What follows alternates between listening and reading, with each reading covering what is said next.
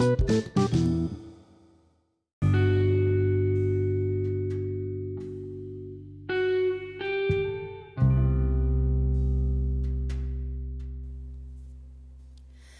से कॉलेज में final semester के एग्ज़ाम शुरू हुए। पहले दिन ही इन्विजिलेशन में मेरी ड्यूटी लग गई।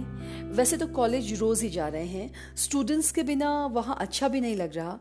छोटे छोटे ऑफ़िस के काम करते हैं। नेटवर्क ठीक रहा तो वहीं से ऑनलाइन क्लासेस लेते हैं।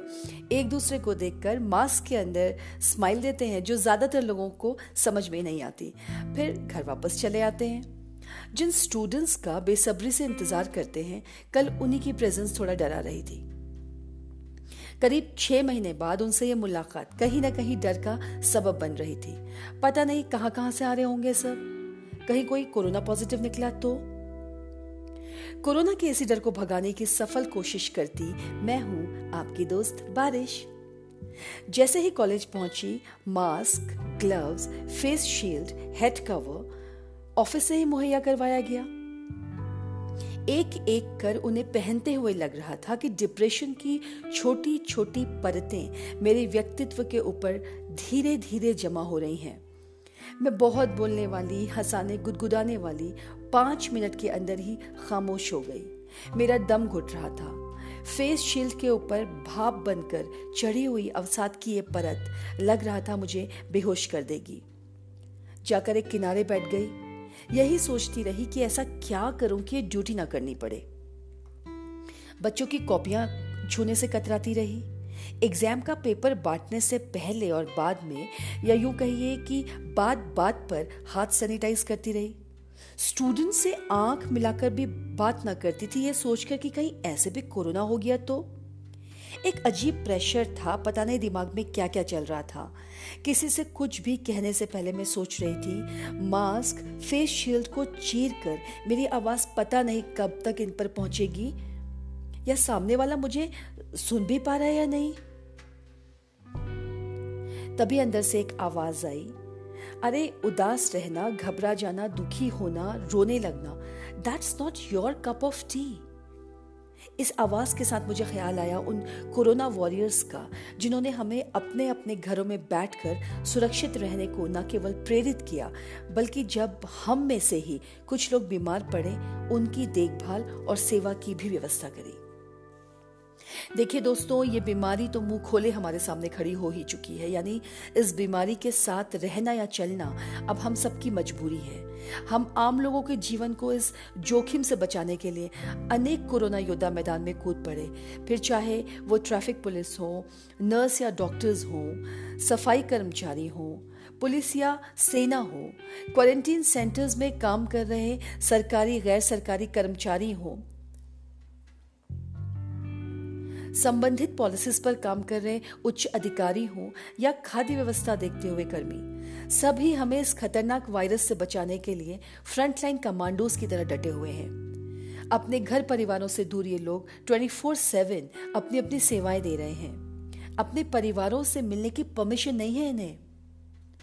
कोई सुलह करा दे ज़िंदगी की उलझनों से। कोई सुलह करा दे ज़िंदगी की उलझनों से बड़ी तलब लगी है आज मुस्कुराने की। जी हाँ इन वॉरियर्स ने खुद की ज़िंदगी को हमारे लिए खतरे में डाला है। कोशिश करिए हमारी मुस्कान को बरकरार रखने की। बहुत से सोशल वर्कर सामने आए जिन्होंने इस पेंडेमिक को लेकर अवेयरनेस फैलाने का काम शुरू किया।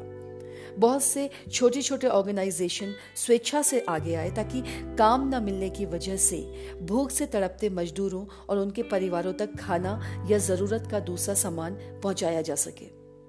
समय समय पर इन कोरोना योद्धाओं पर हमले और अपमान की दुर्भाग्यपूर्ण घटनाएँ सामने आती रही, लेकिन इनके इरादे हर पल और मज़बूत होते चले गए। साथ ही कई जगह तालियों, थालियों, फूलों, शंखों, कपड़ों और उपहारों से इनकी हौसला अफजाई भी की गई। इन्होंने पीछे मुड़कर नहीं देखा। इनमें से कई तो हमें अलविदा तक कह गए। इनकी शहादत ने हमें और सजग रहने को मोटिवेट किया।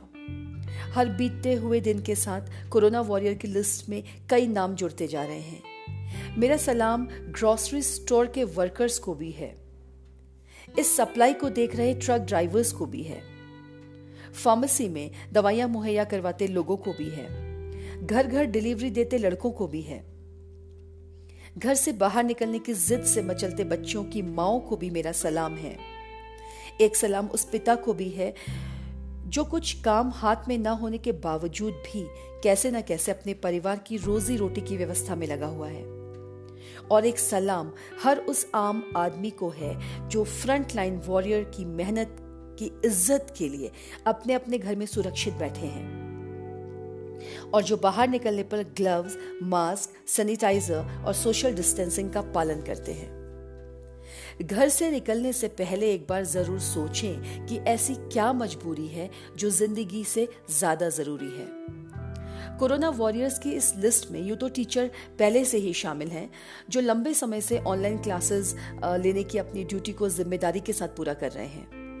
बच्चों को ठीक से चीज़ें समझ आ सके ये सोचकर किसी टीचर ने नया मोबाइल लिया तो किसी ने नया लैपटॉप भी खरीदा। छोटे छोटे बच्चों को पढ़ाने वाले टीचर्स ने न सिर्फ़ पढ़ाया, बल्कि online copy correction and evolution की ज़िम्मेदारी भी ली।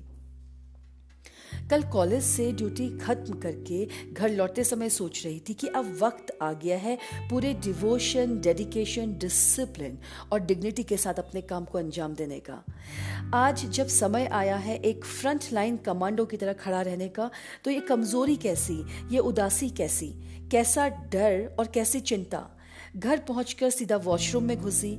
जो बच्चा घर पर सुबह से अकेला बैठा मेरा इंतज़ार करता है, उसकी भी चिंता है। जैसे ही पानी की एक बूंद शरीर पर पड़ी, मन पर जमी कंफ्यूजन और डिप्रेशन की परत धुल धुल कर नीचे बहती रही। तैयार होकर गुनगुनाते हुए, मुस्कुराते हुए बाहर निकली और ठान लिया कि सारी ड्यूटीज़ चाहे वो माँ के रूप में हो या फिर एक टीचर के रूप में, ठीक से निभाऊँगी। देश में अनलॉक की प्रक्रिया के साथ साथ बढ़ते कोरोना चैलेंजेस को जम के फेस करूँगी। खुद सुरक्षित रहूँगी और लोगों में अवेयरनेस फैलाऊँगी। आपसे गुजारिश करती हूँ कि आप भी ऐसा ही कीजिए। सुनील जोगी की इन लाइंस के साथ विदा लेती हूँ।